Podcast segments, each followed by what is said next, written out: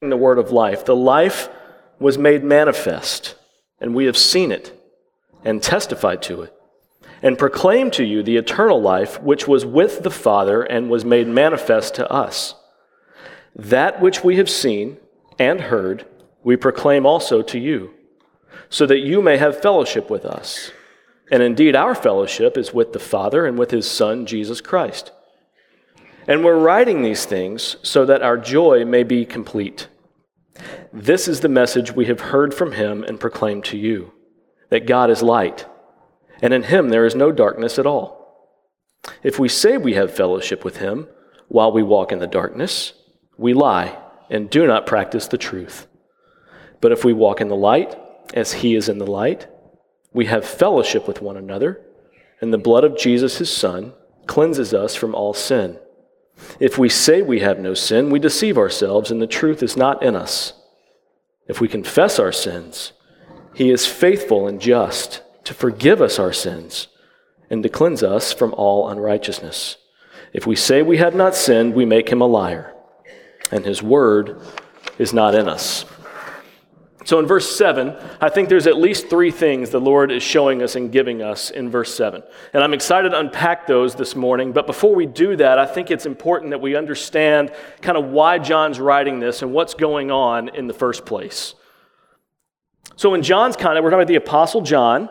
Um, in John's context, there was a trend of thought about God that uh, claimed that there was some sort of secret or special knowledge uh, that was a hidden way to understand who God is and what He's done. That, there's, that God can be known only in the shadows, that God can be known through mystery, that there's a hidden path, that there's this kind of hidden knowledge that we have to kind of dig for. And that was called Gnosticism. And if you've been in church or if you've sat in a philosophy class or a history class in school, you've probably heard the term Gnosticism. And among its many claims was that God was a, a shadowy figure um, who could only be known through mystery and a special hidden knowledge. And even then, if you could know God, if you could find God that way, you couldn't know Him that well. And that's why John draws such a sharp distinction, not only in this passage, but also um, through the rest of his writings, between light and darkness. That's a, that's a prevalent theme in all of John's writings. And while the Gnostics believed that God was found in the shadows, John cuts right to the heart of that and says that God is not only known in the light, but that God is the light. And verse 5 is very significant. There, John says that he says that this is the message we have received from him. Now, what, who's he talking about there? Well, if you read verse 3, he's saying that what Jesus told him and the other apostles. So when he's, he's saying this, he's like, this is the message we received from Jesus that God is light. John is saying then, this is very significant. John is saying that Jesus himself, in describing the nature of God, in describing the character of God, does so by saying that God is light. Nothing about God's character, nothing about God's nature is hidden in the darkness. And Paul reinforces that in Romans chapter 1, where he says, What can be known about God has been made plain to you. I wonder what you think of that. Do we take Jesus at his word when he's describing himself? Do we believe that he's not hidden? Do we believe that he's near to every one of us, as Paul says in Acts 17, that God is near to us? Do we believe that he's not hidden in the darkness, but that he is in the light and he is the light? You see, what's happening here is John's really telling us that there are really two paths we can take with our lives. We can walk the path of darkness, where God is not found, or we can walk in the light where God is. And this isn't we need to think about light in, a, in, the, in the way that John intends it here. This isn't kind of an Eastern mystical kind of light that John's talking about, right? So the Eastern religions Hinduism, Buddhism, Shintoism, Taoism, you name it. Light in, those, in that system of thought is kind of this to walk in the light or to be in the light in those systems are is really to kind of be on an elevated spiritual plane to be enlightened to be kind of above everyone in your understanding and your knowledge It's not the, John's not talking about the, the yin and the yang of Buddhism, which is what we see in Star Wars, right? So there's this, I'm a, I'm a Star Wars fan. There's this, there's this force, and there are equal parts light and darkness, and they're equally powerful, but they just kind of balance each other out. That's not what John's talking about here. Darkness is not the equal and opposite of light. What darkness is, is the absence of light. And John's saying that in God, there is no darkness at all. John explicitly states that Jesus himself has described the nature of God as light, in whom there is no darkness. There is no dark side to God. And as a result, those who want to know God, those who want to walk with God, those who want to have fellowship with God must do so and can only do so in the light of who God is. And this isn't natural because we gravitate towards the darkness. We love the darkness. John himself writes elsewhere that light has come into the world, but men, meaning mankind, loved the darkness on our own, we want to live in the darkness because it feels so good. It feels so natural. It feels so good to us. Um, it, it's kind of our natural, kind of sweet spot because our sin never gets dealt with. Our sin never gets exposed. We never get found out. We never have to confess. We can just continue on and on and on in the things that feel so good to us that completely separate us from God. We love the darkness. And in the darkness, our sin grows and it thrives and it festers and it just gets worse and worse and worse. But the darkness is not where God is. No, God is in the light and He Himself is the light. So then let's look at verse 7 and we'll see what God's telling us here. And we'll see the things that the Lord is showing us and revealing to us about Himself in verse 7. So 1 John 1 7. If we walk in the light as he is in the light, we have fellowship with one another. And the blood of his son, Jesus, cleanses us from all sin. Now, this verse is really foundational for Christian life. In it, we see how, don't miss this, we see how right belief and obedience to God creates a right culture in the relationship between God and man and between us as believers. So we see how a right relationship with God creates a right culture between God and man and among believers. We might say then, as one of my mentors has so eloquently put it, that gospel doctrine creates gospel culture. The staff is probably rolling their eyes because they hear me say this every day in the office.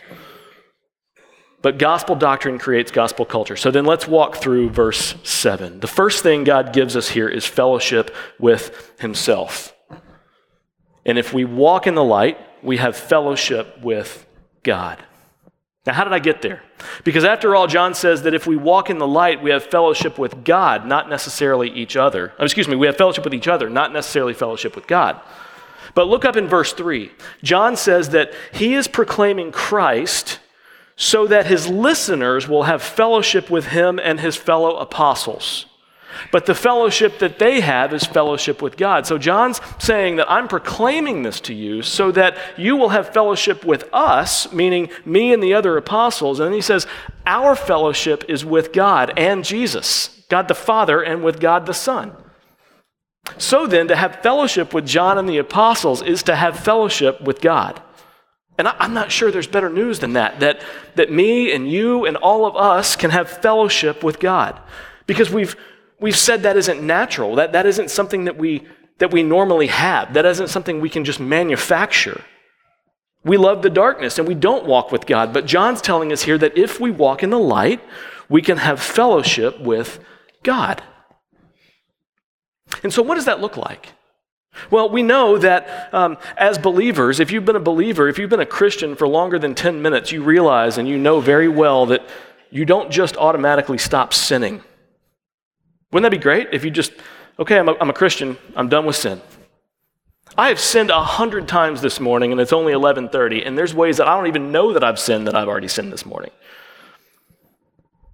So we don't stop sinning. So that's not what this is talking about. We know that our, we know that our right standing with God doesn't come from our morality or our best efforts. We don't just wake up one morning and decide to do better.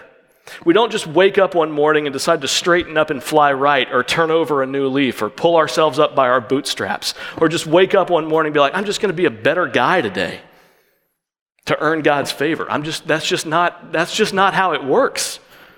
That's not how we have a relationship with God. And as a believer, we don't stop sinning. So the Lord has to give us something to help us with this. Walking in the light, then, is not how we become Christians. We become Christians by grace alone, through faith alone, in Christ alone, period, hard stop. For the believer, then, and this is significant, for the believer, walking in the light is not catalytic in how we have fellowship with God. Rather, it's the ongoing pervasiveness of how we continue in our fellowship with God. So we are saved, to use a southern expression, we are, to use a theological expression, we are regenerated and we become Christians and we have fellowship with God, but we continue in that fellowship with God and we deepen that fellowship with God by walking in the light. So, what that looks like then, again, we said we don't stop sinning, right? But now, what we do is we take our sin out of the shadow, we drag it out of the shadows into, where the, into the light of where God is. And we expose it before Him and let Him deal with it. Sin thrives in the darkness, but it dies in the light. We aren't meant to cover over our sins and hide it and just sweep it under the rug. God's so gracious to give us this because He knew we were going to be messy. He knew that we are going to have sins that we continue to stumble and fall with and fail. He knew that there's sins that you're going to commit for the third time and the fifth time and the 25th time. But what he's given us here is walking in the light. So we run right to God and we confess it and we ask him for help. We don't just sweep it under the rug and forget about it. We drag it into the light, out of the darkness, into where God is and let Him deal with it. And that can be really, really hard because there's within us this, this deep seated belief that God doesn't love us as much in those moments right after we sin. That somehow, in that moment, right after we commit that sin for the 10th time, or the 15th time, or the 100th time, that somehow we have to earn our way back into God's good graces. That somehow we have to prove to him that we're worthy of his love. That somehow we have to, to, to show him that we're really serious this time about being sorry. That God doesn't love us as much. And we have to earn our way back into his favor. That somehow his affection for us has diminished. His love is fickle in his display of affection towards us based on our behavior. Maybe I'm the only one that feels that. Maybe I am. Maybe I am. But I, I I'm willing to wager I'm not. Because I struggle with that deeply. But here's how I know that feeling isn't of the Lord. And here's how I know that Jesus himself loves us as much in the moment immediately after we commit a sin as he does in those moments when we walk the most closely with him. Because the Bible tells us so. Romans 5 8, Paul says that God shows his love for us and that while we were still sinners, Christ died for us. Ephesians 2 4, which we looked at a couple weeks ago in our study, Paul writes, God being rich in mercy because of the great love with which he loved us, even when we were dead in our trespasses, has made us alive together with Christ. So then, believer, believe that God loves you.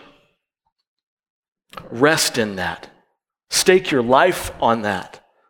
Hold that fast. God loves you with an immediate and constant and great and eternal love.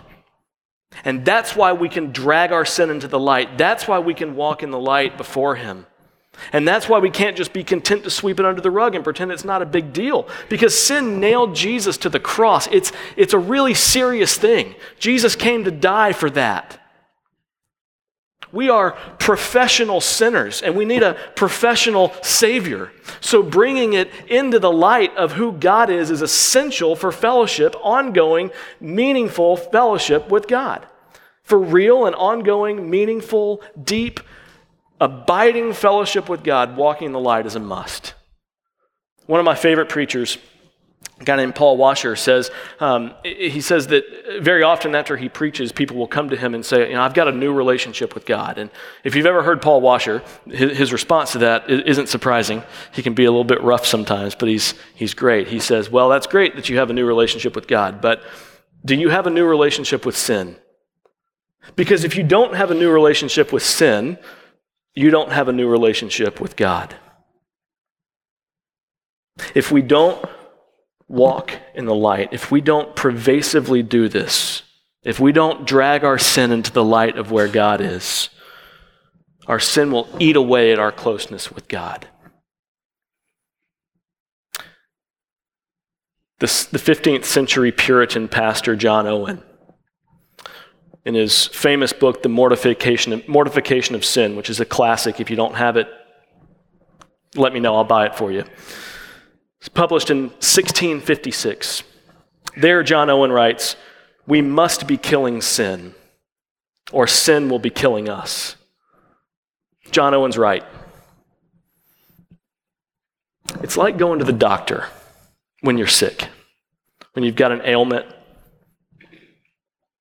We go into the doctor's office and we tell the doctor everything.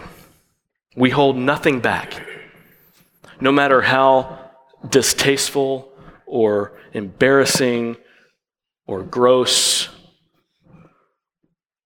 we lay ourselves bare. We undress. We hold nothing back. We're vulnerable. And the doctor helps us get well. We must walk in the light. We must live there. We have to lay ourselves before God and open, open ourselves up to Him, and He'll give us fellowship with Himself. We bring nothing but our need. We hold out the empty hands of faith and say, God, here it is again. Here's that same sin. Please help me. And He does just that. He does just what He promises. The next thing we see in verse 7 is that if we walk in the light, we have fellowship with each other. Now, this one is explicit to the text. So, not only does walking in the light give us fellowship with God, it also gives us fellowship with one another. We, in bringing our sin before God, we expose our need of Him, but in confessing our sin to one another, we expose our need of community and we share one another's burdens. Now, why is that so important? Because God has not called any of us to a life of isolation. In all of redemptive history, from the time that God revealed himself to humanity to the time that he consummates history at the return of Christ, at no point in redemptive history has a follower of God ever done so alone or on an island. It's always been done in community. And honestly, this really shouldn't seem that abnormal to us. That's not a hard idea to get our mind around. We, we long for connection. We crave connection. We crave community with others. That's why if you go to a restaurant or a bar or a pub or a stadium, there's people united around something, fellowshipping with one another. We want to experience what we value with other people who value that same thing. That's why TJ is going to love this, this illustration. So when I go to Florida State, when I go to a Florida State game, right, and I'm sitting with 80,000 other Florida State fans, most of us sad because we're such a terrible football team. You know, we're, we're dressed alike, we're doing the same cheers, we're chopping, we're all hoping for a new coach. We're hoping we can beat a D3 school. But we have something in common, but I'm not going to turn to the guy next to me and I'm not going to like unburden my heart to that guy. I'm not gonna, I'm not gonna tell the, the, you know, the 20 year old frat boy sitting next to me that here's what I'm struggling with. Here's what's not working in my relationship with God. Here's where I'm experiencing some really good victories with God, and I need to rejoice in that. That'd be insane. That'd be cra- I'd be the crazy guy that gets escorted out by security if I started doing that. So just like that kind of connection doesn't make sense outside of the church. And that's why we need a new type of culture. That's why we need a gospel culture that only God can give. And community in a culture like that isn't like connection on Instagram or Twitter. We don't measure our connection and fellowship with others in a gospel culture in likes or retweets. There's a reason we have studies showing that right now, as a human race, we are more connected with each other than at any point in history. But those, sta- those same studies show that more people report to being lonely than ever before. And that's because on our own, we, we really only experience a shadow of what community actually is. We're in profound need of the kind of fellowship that comes when we're united around Christ the King. John Piper, in preaching this same passage, says this, and we'll, this will be up on the screen. The message of Christ, call it theology or doctrine, is the basis of all significant Christian fellowship. And I, I think Piper's right there. When we walk in the light, when we confess our sins to God, when we confess our sins to each other, the Lord does something in those moments. He gives us something. He binds our hearts together. He knits us in closeness and He creates family. He gives us a culture that only He can build. It's gospel doctrine creating gospel culture. And that's what I long to see in the Christian church. I long to see the Christian church be marked by honesty and fellowship and a shared walking in the light together. A place where we can unburden our hearts and unburden our souls and share one another's burdens. We can, we can, we can bring our worst and expect God's best where we can look a brother or a sister right in the eye and tell them what is or isn't working in our relationship with God, and we can be prayed for immediately on the spot. When we walk in the light, God gives us that. He removes any sense of fear and any sense of insecurity that we have when we open up in that way. And that's not, that takes some courage because many of us, myself included, have experienced church that is so painful and so broken that when you open up any type of yourself to anyone else, fear, shame, guilt, gossip, betrayal, I've experienced all of it. And it hurts and it's risky. Blackmail, I tell you something and now you've got something on me. Or I tell you something in confidence, and now I hear three other people two days later telling me about what I told you.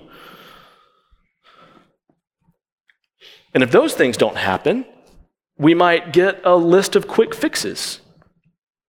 Here's what's not working. Well, here's three ways to fix that. Here's five steps to be a better whatever. Here's some unwanted advice. Maybe you've experienced that. Do we really need more of that? Do we really need more pain, more shame, more distrust? Do we really need more pithy treatments that never really help?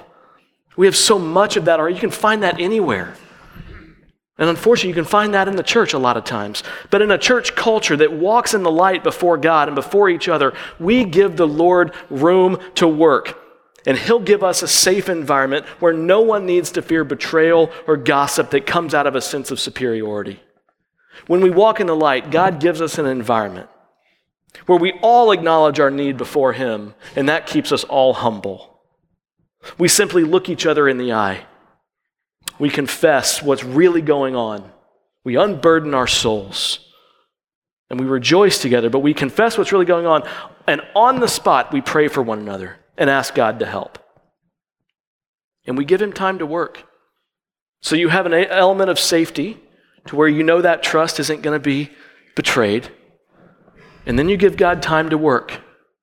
No time limits, no therapy, no grandstanding. We just confess to each other and we pray for each other on the spot, and the Lord is faithful and He will take us into fellowship with one another that we've never known before. It's so kind of the Lord to give us that because it's such a different kind of fellowship than we could ever invent on our own. And that's why, and here's where I plug my own ministry, that's why small groups are so important. We are actively working to build this kind of culture out into our small groups. Now, there are some things that a man has no business confessing to a woman that's not his wife. And there are some things that a woman has no business confessing to a man that's not her husband. And there are some things that have no business being confessed in a small group setting at all. But as we walk in the light with God and we walk in the light together, we find those relationships. And we have people that we can go to. And we say, look, man, here's, here's what's going on. I'm really experiencing victory here, but man, I'm really failing here. And here's where I need the Lord to work for me. Will you pray for me? We're building that into our small group culture. And if you're not in a group, you need to be in one.